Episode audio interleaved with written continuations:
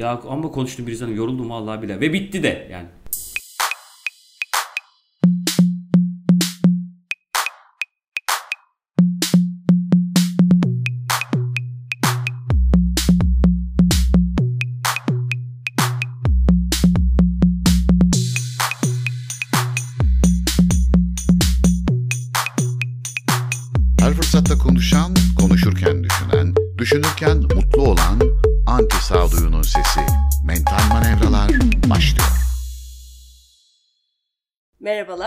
Mental manevralara hoş geldiniz. Emre Hocam merhaba. Merhabalar Biriz Hanım.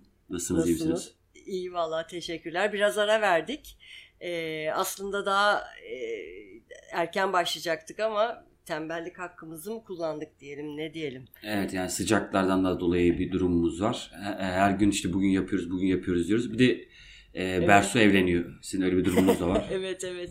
Evet, Bersu sürekli evleniyor. Evle, Ee, evlenenlerin, boşananların konuşulduğu bir program. Şahane gerçekten. İstediğimiz, ar- aradığımız düzeyde tam evlilik programı düzeyiydi. Benim Evet. sayemde, sonrasında da Bersu sayesinde o düzeyi bulduk yani gerçekten. Evet evet aynen aynen. Biraz da e, tabii yoğunluk da var hocam. Sizde de bende de benim bitirme projem vardı bu sene. Okul bitti Doğru. ya. Ondan sonra sizin zaten sınavlar Evet. e, şey yaptınız, festival yaptınız Evet. falan işte evet yoğunluk vardı. Aynen Şimdi e, bugün sizin e, şeyinizle önerinizle dayıları konuşacağız. Ben Evet. çok merak ediyorum yani bunun üstüne sizinle hiç konuşmadık. Bu dayılar nedir? E, nereden çıktı? İşte e, acayip merak ediyorum yani neden dayıları konuşuyoruz. Güzel bir program olacak diye düşünüyorum. E, şimdi sizin bana verdiğiniz akış var sadece önümde. Oradan bir başlayayım istiyorum. E, Türkiye'de köyden kente göç sebepleri ve tarihselliği diye başlıyoruz bugün. Evet. Bakalım sizi dinliyoruz. Ya şimdi dayılarla ilgili tabii ki dayıları Türkiye'deki köyden kente göç olmadan anlayabilmek mümkün değil ama asıl dayılar derken işte e, kafamızda canlanan e, bu e, gençlerle yapılan sokak röportajlarında araya giren ve işte e, belirli partileri savunan e, ki bu arada hani en baştan söyleyeyim dayıların illaki de e, ne bileyim iktidar şu anki AK Parti'yi savunmasına gerek yok. Dayılar baş, daha da geniş de bir kavramsallaştırma. Yani sadece onu savunan insanlara dayılar demiyoruz. E, veya dayı olmak için sadece o yaşa sahip olan insanlar da dayılar demiyoruz. Dayıların dayı olmanın özel koşulları var. Ama e, şöyle bir şey söyleyebilirim. Dayılar denmesinin sebebi yani o insanlara dayı denmesi. internette o insanlar işte sokak röportajlarında giren telefonunu çıkar diyen işte ne bileyim e, hatta bir tanesinin telefonu ağzına sokuluyor falan öyle bir durum öyle bir şey izlemiştim. Bu Evet. insanlara dayı, dayılar dayı denmesinin sebebi buradaki yerellik e, ile ilgili mesele. Çünkü e, dayı, teyze, amca ve hala. Şimdi burada yerel olmadığı zaman amca ve teyze kullanılır. Yani tanımadığınız bir insan ve yerel sos olmayan bir insana amca veyahut e, işin içinde herhangi bir yöresellik olmadığı zaman amcayı kullanıyoruz veya e, teyzeyi kullanıyoruz eğer kadınsa.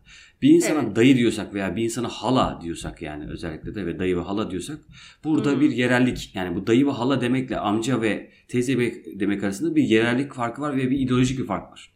Evet. Başta bunu ifade ederek başlamalıyım. Yani dayı amcaya göre daha yerel, amca daha nötr. Aslında dayı e, olumlu ve olumsuz anlamda daha e, az nötr.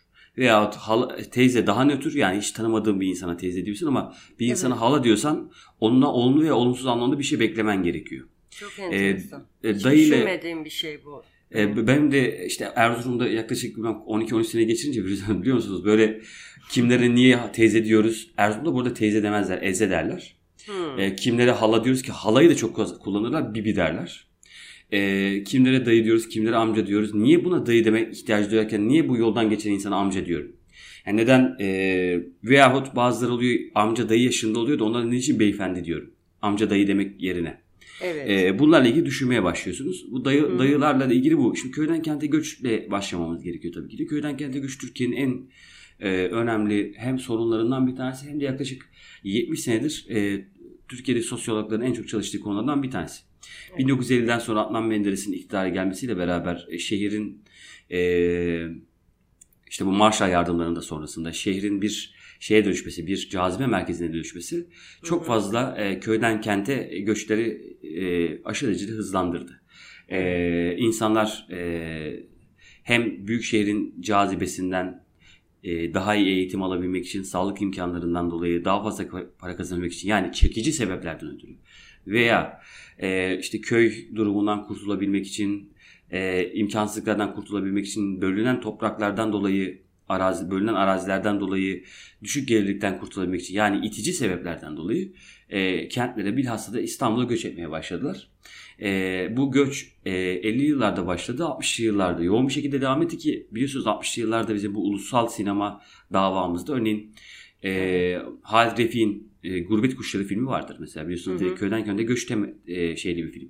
Yani bizim 60'lı yıllarda 70'li yıllarda şehirlerde geçen filmlerin hemen hemen tüm karakterleri köyden kente göç etmiş karakterlerdir. Evet. Ve eğer yanlış hatırlamıyorsam ya 1981'de ya da 1982'de yani 80'li yılların biraz sonrasında ya da tam 80'li yıllar civarı 79 80 81 civarında Türkiye'de ilk kez kentli nüfusu köylü nüfusundan ağır basması basmaya başlıyor. Çünkü hmm. Osmanlı biliyorsunuz Osmanlı e, da sadece kent diye kabul edilen yer, ana kent diye kabul edilen yer İstanbul. Evet. Osmanlı çok uzun süre boyunca e, Anadolu nüfusunu 8 milyon olarak 8 e, milyon olarak tutulmaya çalışılmış. Yani kısacası aslında şehrin çok insanların çok az bir kısmı İstanbul'da. Hmm. dolayısıyla da şu anda İstanbul dediğimiz insan sayısının çok çok az olması yani İstanbul diyenlerin de kendisi İstanbul olmamasının sebeplerinden bir tanesi de bu. Evet. İlk kez 79-80'li yıllarda insanlar 79-80'li yıllarda ilk kez Türkiye'de kentli nüfusu köylü nüfusuna ağır bastı. Ve tabii çok hızlı bir göç e, gerçekleşti. E, bu hızlı göç tabii ki de çok aynı zamanda devlet tarafından plansız yapıldığı için, insanlar bir şekilde kendilerini attıkları için yani benim babam 1960'tı. Siz benden daha e, tecrübelisiniz. Siz de göz, gözlemlemişsinizdir. Yani 60'lı yıllar, 70'li yıllar, 80'li yıllar ki benim babam da köyden kente göç eden bir tanesi. Yani hep beraber köyden kente göç ettiler. Şu anda mesela benim jenerasyonum evet. e, ben e, ilk kez şehirde doğanlardanım. Hemen şehirde doğdum mesela. Ama benim babam, annem köyde doğmuş. Evet. Ee, ilkokula köyde gitmişler. Ee, dolayısıyla da hani o ben de bir köyden kente göçün ve 91'liyim biliyorsunuz. Köyden kente göçün e, ilk ürünlerinden bir tanesi benim. Evet. Dolayısıyla bu tarihselliği iyi algılamak gerekiyor. Çünkü köyden kente göç Türkiye'de bazı sosyal problemlere yol açtı. İnsanlar aidiyet kurmakta ciddi bir problem yaşadı e, kente. E, kent kurallarını ki zaten kent kuralları da tam oturmamıştı ama yine de bir kentlilik kültürü vardı. İşte İzmir'de vardı e, İstanbul'da zaten vardı. E, ve insanlar e, aidiyet problemi yaşadıkları için mesela örneğin dernekleşmeler çok fazla arttı bu dönemde. Evet. E, her tarafta köy dernekleri var. Yani benim ben ilk Erzurumluyum. Eminim Erzurumlar Derneği vardır tabii ki de. Şenkayalıyım. Şenkayalılar Derneği var. E, Şenkaya'nın Çatayalma köyündenin Çatayalmalar Derneği dahi var. Yani köyden tutun şey, ilçeye, ilçeden tutun şehre kadar dernekler var. Bu dernekler hepsi de ya İstanbul'da kurulmuş durumda ya Ankara'da ya İzmir'de. İnsanlar e, etraflarındaki insanlara alışamadıkları zaman o derneklere giriyorlar ve hemşirelerini arıyorlar.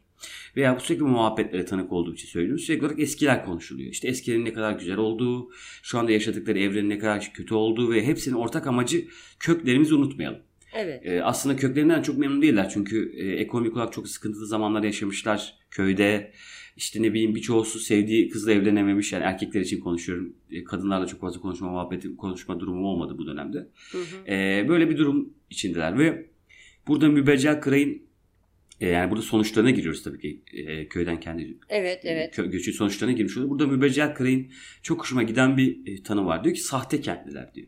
Hı. Veya bir başka insan buna köylü kentliler diyor. Yani kent, kentte oturan lakin kentlilik kültürünü taşımayan aslında köylüler. Yani kentte oturuyor artık Belki bir apartman dairesinde oturuyor. Özellikle de 80'den sonra özel Özal'ın apartmanlaşın, orta sınıflaşın e, emrinden sonra biraz diyeyim ya da önerisinden sonra e, kentte oturuyor ama hala köylü alışkanlıkları devam ettiriyor. Nedir köylü alışkanlıkları? E, şimdi çok az ama eskiden vardı. Mesela ben 90'lardayken biz yer sofrasında yerdik. Evet. Evet. E, yer sofrasında yerdik. Annem yer sofrasının altına e, şey sürerdi, e, sarardı. Ne derler? E, sofra bezi sarardı. Tamam. Sofra bezinin içine girerdik ve orada yerdik. Veyahut e, evdeki halı miktarı bunu belli ediyordu. E, evdeki kitap sayısının azlığı belki bunu belli ediyordu. E, apartman kurallarını uygulayış da uygulamayış biçimimiz yani e, annem çok rahat bir şekilde ben daha 90'lı yıllardayken şu anda yapamıyor yapmıyor ama 90'lı yıllardaki annem çok rahat bir şekilde e, sofra bezini e, caddeye silkeleyebiliyordu. Evet. Şu anda yapmıyor ama 90'lı yıllarda daha yeni yani köyden annem 88'de göçmüş.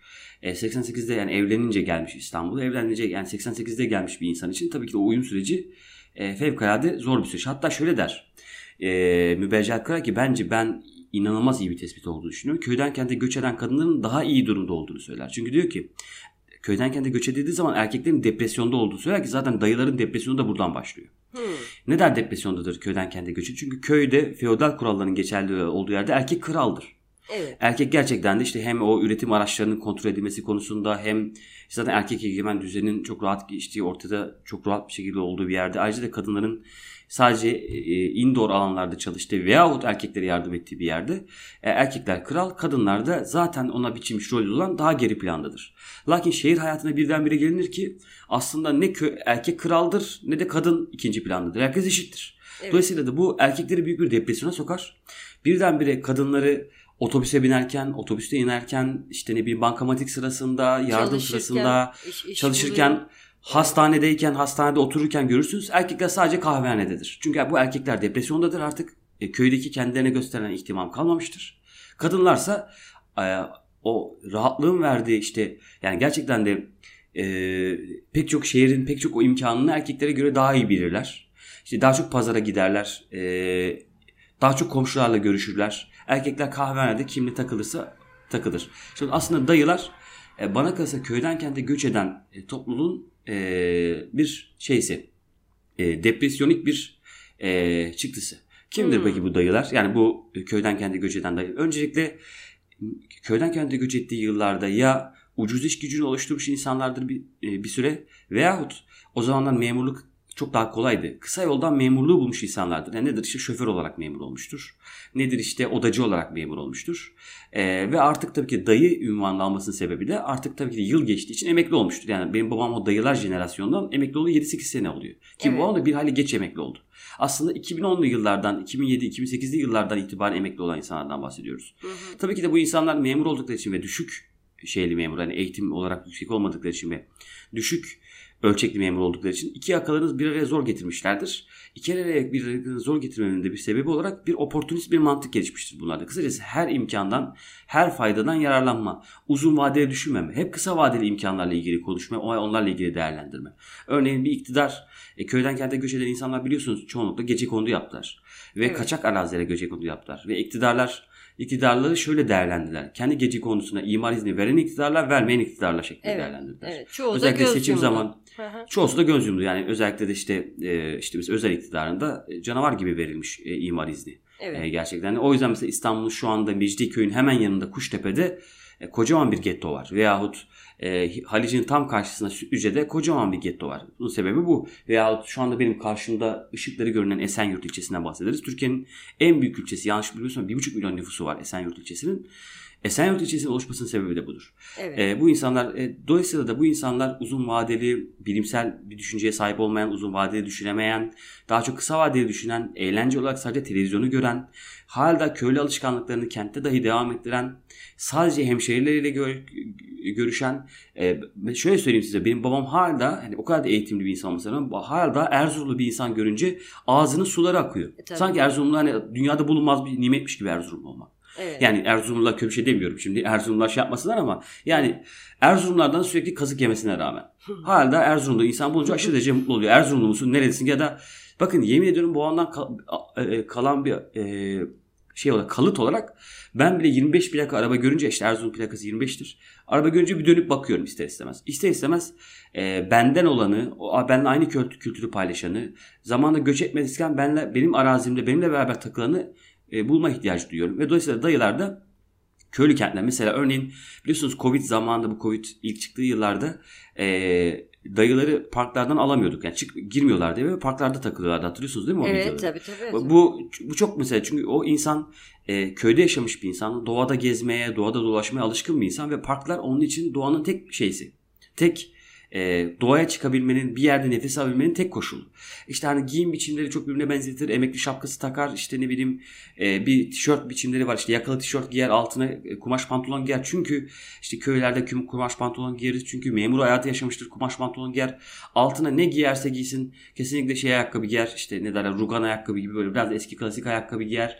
Ve e, depresyondadır hala daha. Çünkü e, e, özellikle de iktidar partisi ilk 10 yılında 15 yılında Türkiye'nin ekonomisi gerçekten gayet iyiydi ve e, dayaların sesinden konuşan hem o muhafazakardır tabii ki de e, çünkü e, köyden kente göç ettiği için muhafazakar tüm değerlerini, oradaki tüm değerlerini muhafaza etme ihtiyacı duymuştur. Evet. Köyde belki o kadar dindar değildi ama buraya gelince burada kayboluruz, burada asimile oluruz, burada çözülürüz korkusundan daha da muhafazakarlaşmıştır ve değerlerini daha çok savunmuştur dayı. Dolayısıyla da e, dayıların yani buradaki o yani e, hem o köylü kentlilik hem o sahte kentlilik dediğimiz şey hem de oradaki değerlere sahip çıkmasından çok fazla dolayı şehirde sırıtır hale gelmiştir. Kültür Ve, çatışması e, tam bir. Kültür çatışması yaşamış ve sırıtır hale gelmiştir. Yani e, Kadıköy'de yürürken kim Kadıköy yaşlısı kim dayı anlıyorsunuz. Evet.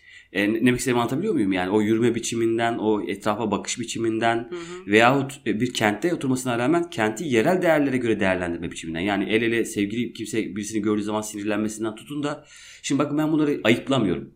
Bir bilim insanı olarak bunları yanlış da demiyorum şu anda. Evet. Bir bilim insanı olarak bunun e, aslında yapılmaması gereken kadar çok karikatürize ederek ve e, şemalaştırarak e, yapıyorum. Bu demek değil ki dediğim gibi her köyden kente göç eden insan dayı. Hı hı. Hayır, benim, mesela benim babam 10 sene öncesine kadar dayıydı. Artık kesinlikle dayı değil. Evet. Çünkü kent kültürüne daha şey oldu. Empati yapmayı daha iyi öğrendi. Kent kültürüne daha iyi entegre oldu. Veya illaki yani birazdan açacağım işte o konuyu. Sosyokültürel sınıfı dayıların sosyokültürel sınıfından bahsedecek açacağım. İllaki de köyden kente göç etmesi o kişiyi dayı da yapmayacak. Dayılık başka bir şey. Şu anda e, AK Parti iktidarında yaşadığımız için AK Parti iktidarının dayılarından bahsediyorum. Yarın öbür gün başka bir iktidar gelecek. CHP gelecek ve day- CHP'nin dayıları e, ortaya çıkacak. Ve CHP'nin dayıları bana kalırsa AK Parti'nin dayılarından daha da inatçı. Lakin işte dediğim gibi gelirler işte, işte bu hani röportaj etrafında ve veya işte dediğim gibi e, hani sürekli izlediğimiz e, ne derler işte telefonunu çıkar. Ben 70'li yıllarda yaşadım. Çok ciddi açtık. Çok ciddi sıkıntı yaşadık. Bu iktidar bize ki gerçekten de bir yere kadar doğru. Yani Türkiye özellikle de işte 2001 krizinde ben çok hayal meyal hatırlıyorum. Siz daha iyi hatırlarsınız. Tabii ki. Çok kötü bir durumdaydı yani. Gerçekten berbat bir durumdu. Veyahut önceden 90'lı yıllarda ki ben de onu hayal meyal hatırlıyorum. Şey oluyordu. Sürekli 3 ayda bir 4 ayda bir yani ülkecek ülkenin konuştuğu tek şey yeni hükümeti kim kuracak? Hükümet kurulabilecek mi? Hükümet krizi nasıl aşılacaktı? Yani bir gelişleyelim, ilerleyelim. Bu tarz şeyler konuşulmuyordu. Ee, memleketi kim yönetecek konuşması sürekli olarak her şeyin önündeydi ve tabii özellikle de köyden kente göç eden e, kıt kanaat geçinen insanlar için bu büyük bir endişeydi. Çünkü sürekli olarak e, konu onlara bir türlü gelmiyordu ki. Sürekli olarak konu işte Mesut Yılmaz 3 aylık hükümet kurdu dağıldı. İşte bu hükümet Erbakan mı kuracak? Bak postmodern darbe oldu. Sürekli olarak konu bunlardı. Dolayısıyla da e, dayılar için ekonomik olarak kendilerini daha rahat hissettirebildikleri, devletten daha çok para alabildikleri çünkü bir dediğim gibi uzun vadeli düşünme ge- gereksinimi de duymaz bu insanlar. Yani dayılar. Hı hı. Ee, ve e, şey ne derler onun adı Ee, daha kısa vadeli e, çözümler bulabildikleri e, bir de genellikle şöyle oluyor ya işte mesela kızımı evlendirdim, oğlumu evlendirdim, kızımı okuttum, oğlumu okuttum. Tamam benim görevim bitti. Çünkü e, o dayılar denilen insanların, insanlar tarafından küçümsenen dayılar denilen insanların aslında dayı olmasının sebebi bir yerde de işte hiç yurt dışı görmemiş insanlar olması. Evet. Yani yurt dışı ile ilgili tüm bilgilerini Türkiye'den edindikleri bilgiler ve tabii ki de çarpık bilgilerden elde etmiş olmaları. Zaten insanların kızgınlığı buradan işte hani işte örneğin Avrupa sürünüyor bitti biz çok iyi durumdayız deyince insanlar onların o yurt dışı görmemiş değil de bunu söylemelerine çok gıcık oluyorlar. Ama o insanlar aslında sadece lafı geçiştirmek istiyor. Yani başımıza hiç çıkarmayın demeye çalışıyor. Evet. Şimdi ben bunu bu eleştirilebilir bir şeydir. Şu anda ben eleştirel gözle bakmıyorum. Küçümsemiyorum da. Hı hı. E, ve dediğim gibi yani sahte köylü, sahte kentli affedersiniz, sahte kentli hala köyden kente göç etmiş. Zamanında artık emekli dolayısıyla e, çoluğun çocuğunu büyütmüş. Çoğunlukla dede yani dayı diyoruz ama hani e, çok bariz böyle beyaz sakallı, uzun beyaz sakallı olmadıkları için dayı diyoruz. Aslında çoğusu dede. Evet. Yani e, birçoğunun torunu var zaten. Hani birçoğunun birden fazla çocuğu var. Ya kızından ya oğlundan torun sahibi.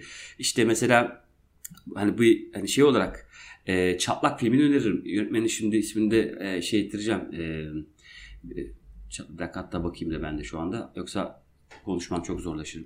Filmin adı mı Çatlak? Filmin adı Çatlak Fikret Reyhan'ın filmi. E, Mubi'de ben izlemiştim. Öneririm mesela bir köyden kente göç etmiş e, bir ailenin işte mesela iki kat ev yapmış adam e, dayı var işte bir tane. Üçüncü katı yapmaya çalışıyor. Yani çocukların babası yaklaşık 60-65 yaşlarında dindar. E, üçüncü bir katı yapmaya çalışıyor. Yani evin üzerine kat çıkmaya çalışıyor. Çünkü biliyor ki yakın üzerinde seçim olacak ve seçimde ben her ihtimalde imar iznimi alırım. Evet. Veyahut e, işte mesela bir tane dükkan var o dükkanı çeviriyor. Muhtemelen dükkan da emeklilikten sonra kalan parayla hayatı devam ettirebilmek için açılmış. O zaman Ee, Emre Hocam şey diyebilir miyiz? Ee, kentliden daha cesaretliler. Yani mesela biz, E, biz kesinlikle. hiç kentli olarak bir üçüncü katı çıkma planı ya da e, imarı olmayan bir yere e, ev yapma planı hayatımızda aklımızdan bile geçmez. Bu Yani cesaret, cesaret- nereden geliyor sizce? Ya bu cesaret ben cesaret olduğundan daha ziyade ben bunun bilinçsizlik olduğunu düşünüyorum. Hmm. Şimdi şöyle bir şey var. Şöyle bir bilinçsizlik. Siz kendi evinize bir kat çıkmazsınız çünkü belki dersiniz ki çirkin görünebilir. Mesela. Örneğin e, köyden kente göç eden bir insanın yani Türkiye'nin şu anda e, pek çok şehri e, estetik açıdan garabet. Yani biliyorsunuz e, tepelerinden e, işte e, demirleri çıkan evler, Evet e, öyle bir tepelerinden bekler. demirleri çıkan Hı hı. ö- ö- ö- işte ne bileyim e, çatısız evler, e, sıvasız evler, tuğlaların göründüğü evler. Zaten hani dediğim gibi e, bu yüzden mesela yapmazsınız. İkinci sebep sizin hiçbir zaman böyle bir işiniz olmamış. Yani sizin kentte kendime yer bulayım diye bir kaygınız bile belki olmadı. O insanların oldu. Kendime kentte yer bulayım kaygısı olan bir insan her daim devletin bu e, yer yapma, mülkiyet edinme, bina edinme, işte ne bileyim toprak arazisi kat mülkiyetimi, kat ittifakımı hep bunlarla ilgilenmek zorunda kaldılar. Ve dolayısıyla da şöyle bir güven var. Ya, devlet ben buraya üstlük çıkarsam devlet kesinlikle bana hayır diyemez. Hı. Kesinlikle hayır diyemez. Gerçekten de diyemiyordu devlet. Yani e, Menderes göz yumdu, Özal göz yumdu. Şu anda da göz yumuldu. Şu anda da biliyorsunuz zamanda imar barışı oldu. İmar barışıyla yine göz yumuldu. Ha tabii ki de işte ne bileyim e, özellikle bu 99 depreminden sonra depreme dayanıklılık, işte ZASK raporu şu bu falan bakılıyor ama yine de Türkiye'de çok çok iyi bakıldığını düşünmüyorum. Aynen. E, dolayısıyla da e, dayılar ortaya çıktı. Dayılar e, belirli bir yere kadar e, toplumda herkesin e, saygı duymak zorunda olduğu, saygı duyduğu, otobüste yer verdiğimiz, zamanında memur olarak mem- memur olarak çalıştığı yerine gittiğimiz, e, o belki onun kişisinde e, işte işlemimizi yaptığımız insanlardı. Bir yere kadar. E, çünkü mesela benim jenerasyonum da dediğim gibi e, ben de köyden kente göç, göç eden bir aile çocuğuyum ama ben köyde büyüdüm ama benim babam, e, dedem ee, benim babam, annem, dedem, babaannem köyde doğmuşlardı. Köyde öldüler ya da şehirde vefat edecekler. Mesela benim babam hala da köye gitmek istiyor. Hala da kafasının bir yerinde köy var. Çünkü yine de tam olarak buraya ait hissetmiyor. Benim babam da babam da bir dayı. Ama şöyle bir durum var. Ee, şöyle bir şey çıktı ortaya. Z kuşağı ortaya çıktı. Z kuşağı da e, bu köylü kentlilik, köyden kente göç bu tarz şeyleri deneyimlemeyen bir kuşak. Evet. Dayılarla bu Z kuşağının çatışması aslında buradan başlıyor. Hmm. Dayılar Z kuşağı lümpen buluyor. E, dayıların yaşadığı ekonomik zahmetleri yaşamadıkları için onları işte tuzu kuru buluyor. Z kuşağı da dayıları cahil buluyor. E, çünkü ne dayılar Z kuşağını deneyimlemek zorunda. Yani Z kuşağı dayıların torunları. Evet. Öz torunu değilse de onun için herkes Z kuşağı. Bunun yanında ben burada Z kuşağına da bir eleştiri getirebilirim. Çünkü biliyorsunuz şu an ben üniversite hocasıyım ve Z kuşağı benim öğrencilerim Z kuşağı. Evet. E, Z kuşağı şu anda ilk- hani partilerin hepsi Z kuşağını inanılmaz derecede yüceltiyorlar. Çünkü Z kuşağı oy kullanma zamanı geldi. Tabii. Z kuşağını yüceltecekler ki Z kuşağından oy, oy alabilme. Ama Z kuşağı bence ciddi anlamda eleştirilebilecek bir kuşak. Yani dayılar dediğimiz insanlar ne kadar eleştirilse de mesela aidiyet, toplumsal aidiyet e, şeyleri ne derler? Bağları daha güçlüydü. Z kuşağı daha bireyci. Evet. Yani daha bireysel değil, daha bireyci. Hı hı. Yani bireyliğin olmanın olumsuz yönünden bahsediyor. Evet. Daha bireyci veyahut e, dayıların birçoğu mesela benim amcam bir dayıdır yani bayağı e, öz amcam bayağı forsa, fersa fersa bir dayıdır. Yani amcam amca demeseydim kesinlikle dayı derdim oldu gördüğünde. E, dayıdır. Mesela benim amcam çok küçük yaşta buraya gelmiş ve eğitimine bir şekilde devam etmek zorunda kal devam etmeye çalışmış. E, bir şekilde bir yere kadar da getirmiş eğitimine. Bir yerden sonra devam ettirememiş ve hala da 60 yaşına gelmiş olmasına rağmen eğitimini çok fazla devam ettirememiş olmanın acısını yaşıyor. Evet. Çünkü o insanlar için eğitim, okula gidebilecek miyim, gidemeyecek miyim bir sorun. Ama Z kuşağı için öyle bir problem değil. Öyle bir sorun yok. Yani sinema okulu hocasıyım ben biliyorsunuz. Sinema ve felsefe hocasıyım. Evet. Sinema bölümünde akademisyenim. Ve açıkça söyleyebilirim ki siz de yakın bir zamanda mezun olduğu için söyleyebilirsiniz bence. Sinema okumak inanılmaz derece kolay bir şey. Yani sadece fiziksel olarak gittiğinizde sadece haftanın iki saati okula giderek mezun olabiliyorsunuz. İki günü okula giderek mezun olabiliyorsunuz. Ee, mesela örneğin benim e, moleküler biyoloji ve genetik okuyan eski bir kız arkadaşım vardı. Onu hatırlıyorum. 5 günün 5'i de okuldaydı ve yani sabahtan akşama kadar laboratuvardan çıkamıyorlardı. Evet. Sinema okumak bu kadar kolayken öğrencilerin okula gelmemesi, sınavlarda yüksek yüksek not vermek istememe rağmen çok az cümle yazması, e, en basit imla kurallarına dahi dikkat etmemesi ki bunlar Z kuşağı dediğim gibi bunlar feci şeyler. Evet. Hepsinin yazısının çirkin olması ve yazısının çirkinlikten dolayı herhangi bir utanç duymamaları. Hı hı. Yani hocam kusura bakmayın benim yazım çirkindir değildir. Yazısı en çirkin olan kendisini en havalı hissediyor tuhaf bir şekilde. Bu nereden geliyor bilmiyorum. Benim babam benim yazım küçüktü. Benim babam benim kafama vura vura yazımı düzelttirmişti. Ve kendisi bir dayıydı. Evet. Dolayısıyla da Z kuşağı ve dayılar birbirlerini anlayamamak üzerine şey e, yaşıyor. E tabii ki dönem Z, Z kuşağının dönemi. E, dayıların da dönüşecek hali yok şu saatten sonra. Niye dönüşsünler? Z kuşağının bu anlamda rahat edilmesi için dayıların jenerasyonunun yaşlarını vefat etmesi gerekecek ki Z kuşağı kendini öyle. Ama dediğim gibi burada Z kuşağının şu anda politik partiler, partiler tarafından kutsallaştırılıyor. Bence kesinlikle kutsal, kutsallaştırılacak bir kuşak değil. E, bence eski kuşakları arayacağız daha da fena. Çünkü Z kuşağı bazı konularda kesinlikle hani dayıların bulunduğu boomer dediğimiz kuşağa daha göre daha iyi ama bazı konularda da ki bu bazı konular dediğimiz şey yıllarca bizim övündüğümüz meselelerdi ülke olarak çok cahiller Evet. Z kuşağı. Yani dayılar ve Z kuşağıların çalışması işte telefonunu çıkart, telefonun burada al yeni bak. Mesela şöyle bir kıstas var mesela. Aslında çok saçma ve çok komik. Ama aynı zamanda dayıların içinde bulunduğu toplumsal gerçeği de gösteriyor bu. Diyor ki mesela sen fakir değilsin diyor. Senin ağzında diş var diyor. Çocuk da şaşırıyor diyor ki "Yani ağzında diş var. Dayılar için fakir olmak sadece ağzında diş Evet, olma, diş evet, olmaması anlamına evet. geliyor. Yani öyle fakirlik bir başka bir şekilde dene- o kadar deneyimlenmiş ki Z kuşağı için fakir olmak atıyorum telefonda kontrol bulamamak. Evet. Z kuşağı için fakir olmak atıyorum işte ne bileyim e, servise binememek ekstra bir vesayeti daha binmek veyahut Burger King'e gidememek. Ama dayı da için fakirlik ağzında diş var. Sen- Senin suyun var diyor çocuğun elinde mesela. Çocuğun elinde su var diyor ki senin suyun var diyor. Dayılar için fakirliğin şeyi farklı. Yani dolayısıyla da aynı ortamda buluşamamaları, aynı fikirde buluşamamaları, aynı ideolojide buluşamamaları çok normal ve çok da mantıklı aynı şekilde. Çünkü dünyaları çok farklı. E çünkü jenerasyon çok farklı. Evet. Çünkü Türkiye o kadar hızlı değişti ki o kadar hızlı değişti ki 70 yaşındaki bir insanla 20 yaşındaki bir insanın o değişim sürecinde, o 50 yıllık değişim içerisinde birbirlerini anlamaları imkansız. Yani normalde biz e, bir üçüncü dünya ülkesi olmasaydık, yani bu terimi de hiç sevmem ama mo- modernleşmiş bir ülke olsaydık, e, 70 yaşındaki insanlarla 20 yaşındaki insanların kuşak çatışması bu kadar sert olmayacaktı. Evet. Şimdi bir de biliyorsunuz değişim de çok hızlandı. Yani bundan 30 sene öncesine göre daha hızlı da değişiyoruz. Değişimin kendisi de çok hızlandı. Dolayısıyla Z kuşağı bambaşka bir evrende yaşıyor. Yani şöyle düşünün Biriz Hanım 20 sene öncesinde hayatımızda YouTube diye bir şey yoktu ya.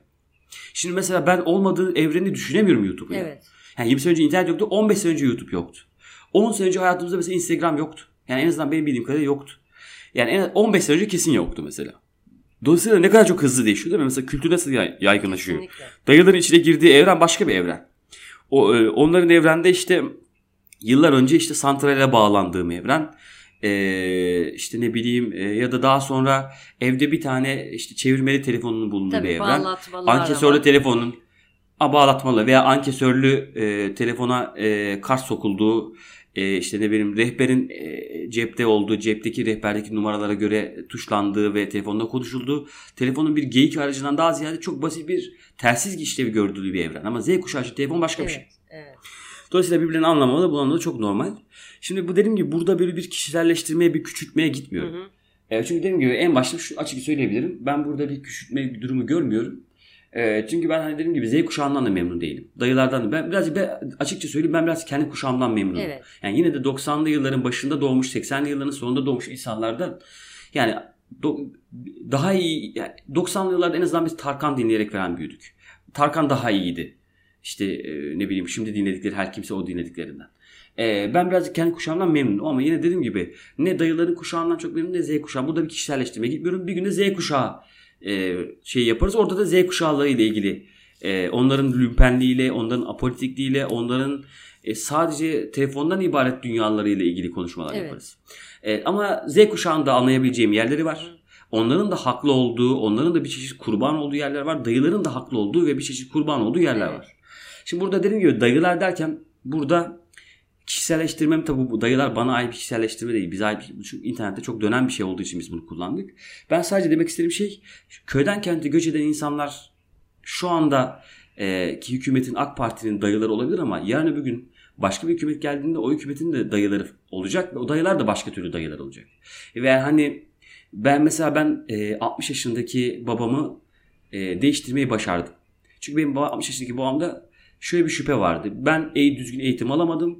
Benim çocuklarım düzgün bir eğitim aldı. Bizim çocuklar benim, benim ve kardeşimin gerçekten düzgün bir eğitim aldığına ve gerçekten akıllı insanlar olduğumuza e, anlattıkları andan itibaren babam bizim de tabii çok geveze olmamızdan da kaynaklı ve çok da hani telkin etmemiz babamızı değiştirmek istememizle ilgili babam değişti. İşte bundan 30 sene önce eşcinsellik hastalıktır falan gibi şeyler söyleyen bir adamdan işte mesela e, şey çıkardım işte mesela lezbiyen bir arkadaşım eve gelince evimizin lezbiyeni geldi diye sarılan diye bir adam çıkardım Evet, gerçekten. evet. Veyahut solcular insan mıdır değil midir bu solcular babalık gibi duyguları hisseder mi diyen ins- insandan sol partilerde pekala oy verebilecek ve hatta oy veren bir insan çıkardım. Yani sol sağ diye düşünmüyor ama e, bunu böyle şeyleri önemseyen bir insan çıkardım. Veyahut e, çok basit 30 sene önce çocuklarım öğretmen olsun bana yeter diyen adamdan e, benim setlerimde set amirliği görevini üstlenen ve sürekli film çekmek isteyen setlerde bulmak isteyen bir insan çıkardı. Bu benim babamın da hani hem akıllı bir adam olmasından hem de çok inatçı bir adam olmasından kaynaklı. Hem de dediğim gibi e, dayıların böyle bir durumu da var aslında. Yani birazcık birazcık konuşulduğu zaman bence çözülebilen insanlar. Ama örneğin başka bir senaryo sunuyorum Evet. size. E, Cumhuriyet Halk Partisi'nin iktidarda olduğu ve Cumhuriyet Halk Partisi'nin dayıları da biliyorsunuz mesela örneğin moda yaşlıları. Kadıköy'de modada bulunan onların dayılar da onlar. Yani kısacası muhafazakar çocuklar CHP'den memnun olmadığında ve e, kameralara konuştuğunda muhtemelen onlar arkadan gelecek ve siz Atatürk'ün gençliği değilsiniz, siz kimsiniz falan diye sormaya başlayacaklar. Soruyorum e, dayıların, şu anki dayıların e, moda yaşlılarından daha inatçı olduğuna emin miyiz? Bence değiliz. Hangisinin daha inatçı olduğunu, hanginin daha hangisinin daha katı olduğunu bilmiyoruz. Veyahut şöyle de diyebiliriz. Bahsettiğimiz bu dayılar e, çok uzun süre fakirlik çektikleri için daha oportunist düşünmeye alıştılar. Yani 80'li yıllarda Özal'a verdiler. 90'lı yıllarda işlerine hangi parti geliyorsa kısa vadeli küçük ölçekli düşündükleri için ona verdiler. İleride e, pekala bir sol parti ekonomik olarak daha enteresan şeyler sundu da sol bir partiye de kılıfını uydurup oy verebilirler ama moda yaşları acaba hiç CHP'den başka başka bir partiye oy verdiler mi? Hiç zannetmiyorum. Dolayısıyla da hangisi daha inatçı ben de zannetmiyorum. Dolayısıyla hangisi daha inatçı, hangisi daha dayı bilmiyoruz ama dediğim gibi şu anki iktidarın dayıları konu olduğu için onlardan bahsediyorum. Yani burada bir ayrımcılığa gitmiyorum. Özellikle de söylemek istediğim şey şu. Bu. Sadece birazcık dayılar dediğimiz ve aslında küçük de gördüğümüz ve aslında ben de anlaşamayacağım da insanlar dayılar tabii ki de. Anlaşamayacağımız da insanlar olan veya küçük gördüğümüz insanların veya işte telefonunu çıkar telefona bakayım gibi dayanan insanların Türkiye'nin yanlış politikalarının bir sonucu olduğunu ifade etmeye çalışıyorum. Ve bu yanlış politikalar sadece muhafazakar köyden kendi göç eden sahtekarlı insanlara ait veya AK Parti seçmenine ait bir şey değil. Bu e, hemen hemen her partinin kendi dayılarını yaratacağı da bir Evet. gerçeği. Yani mesela örneğin Türkiye'de uzun yıllardır AK Parti iktidarda olduğu için bilmiyoruz. Amerika'yı düşünelim. Amerika'nın Biden'ı destekleyen dayıları olduğu gibi işte Trump'ı destekleyen dayıları da var. Kısacası iki parti iki tarafın dayıları var ve iki tarafın dayıları da inanılmaz inatçı. Şimdi bu muhtemelen Türkiye'de evet, de var. Evet. Yani e, beyaz Türk olmadığı zaman direkt ötekileştiren dayılar yok mu? Var. Veya biraz fakir gördüğü zaman insanı direkt hakir gören dayılar yok mu? Var. E var. Kendisi orta sınıf olmuş. E, var. E, tek avantajı şehirde doğmuş olmak. Dolayısıyla da e, dezavantajı köylü doğmuş olmaları hakir davranmak da problem. Sadece burada bir ayrımcılığa gitmek istiyorum, istemiyorum. Sadece onu demeye Evet. çalışıyorum. Ama dayıları da iyi anlamamız gerektiğini düşünüyorum. E, çünkü e, bu bir laboratuvar gibidir hayat yani. Evet. Dayıları eğer iyi anlarsak bir daha ye- yeni dayıların oluşması durumu ortadan kaldırabiliriz. Yani yeni dayılar oluşturmayabiliriz dayıları iyi anlarsak. İşte örneğin köyden kente göçü hadi gelin hadi gelin şehre hadi gelin şehre demeyiz. Eğitim denilen şeye ben işte hayat okulunda okudum dediği zaman bir insana "E, eyvallah demeyiz.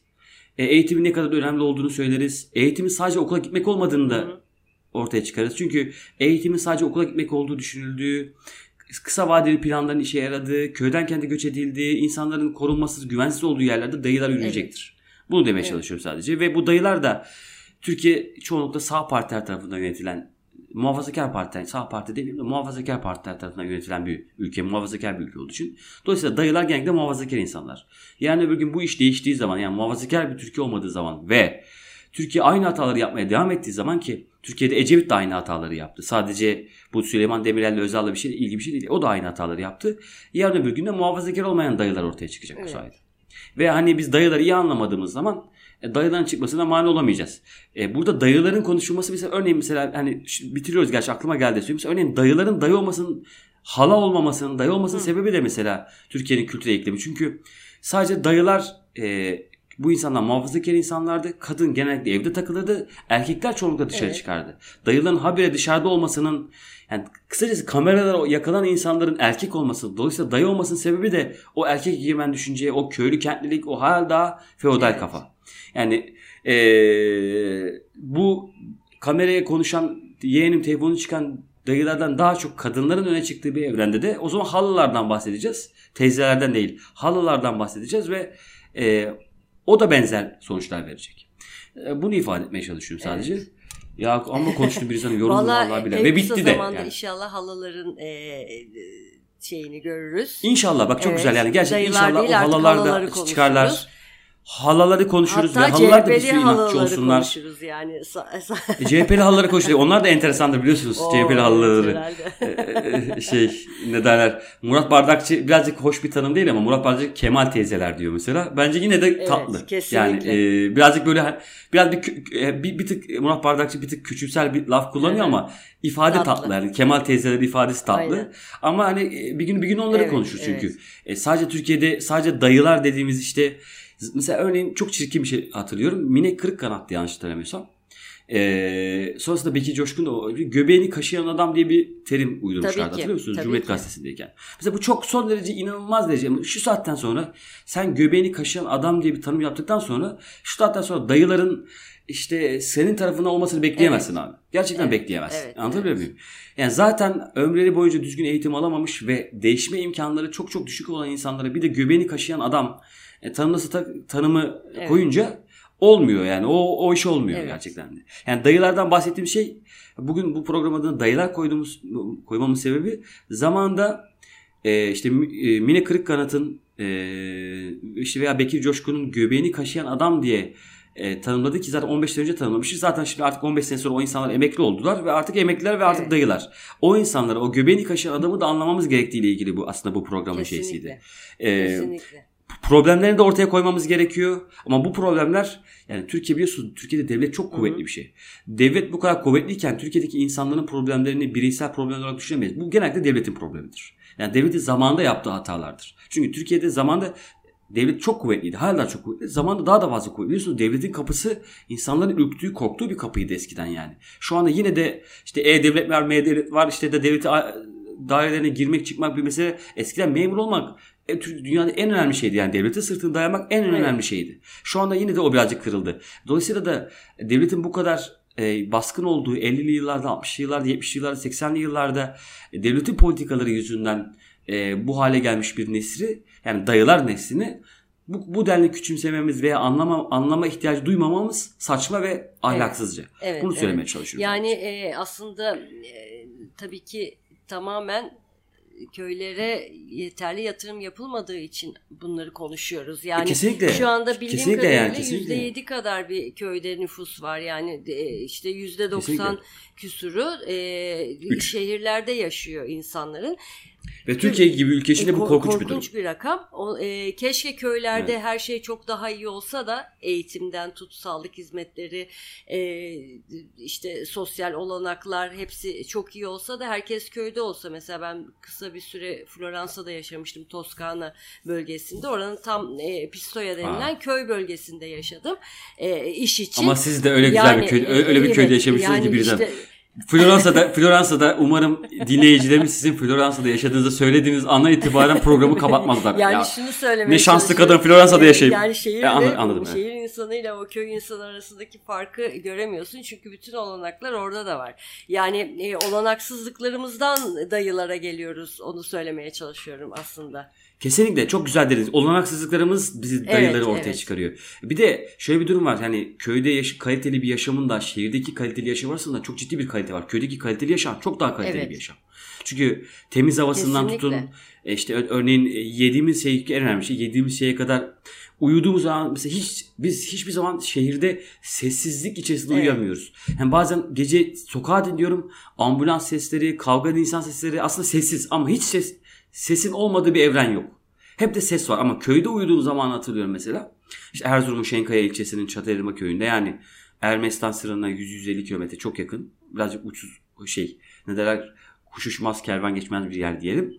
Ee, hiç ses yoktu. Sadece kuşların sesini evet. dinleyerek uyuyorduk. Bu bile yaşam kalitesinin çok ciddi olduğunu zaten gösteriyor. Zaten tersine göç e, başlayacaktır. Yoksa zaten e, ol, olacağı yok. Yani yeni şu anki evet koşullarda e, ben mesela ben bile en kısa zamanda 2-3 yıl içerisinde bir köye yerleşmeyi düşünüyorum.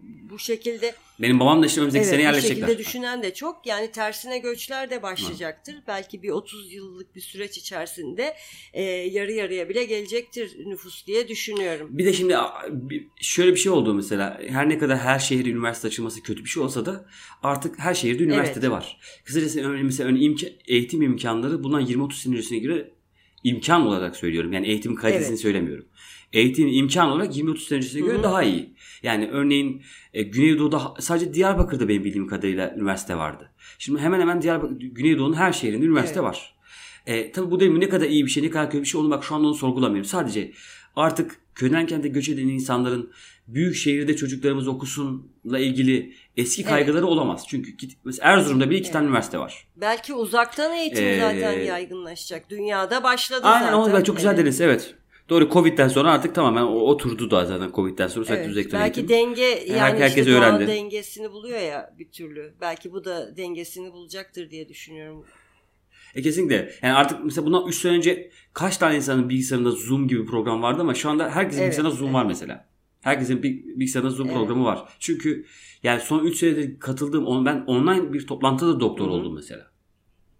Ya ben bana fiziksel olarak cübbe giydirilmedi. Çünkü işte hocam bir tanesi online olarak e, şey dedi Bostanlı'ydı. Ötekisi Göztepe'deydi. Ben Bornova'daydım. Evet. Öyle yaptık e, jüriyi. Kısacası artık bu da bir imkan dediğiniz gibi artık her yerde de Evet. internet var. Ya bundan 15 sene öncesine kadar benim köyümde telefon çekmiyordu. Bir dağa çıkıyorduk. Şimdi artık köyde Evet. de telefon çekiyor. Şimdi dedim ki bak bunlar olumlu şeyler mi?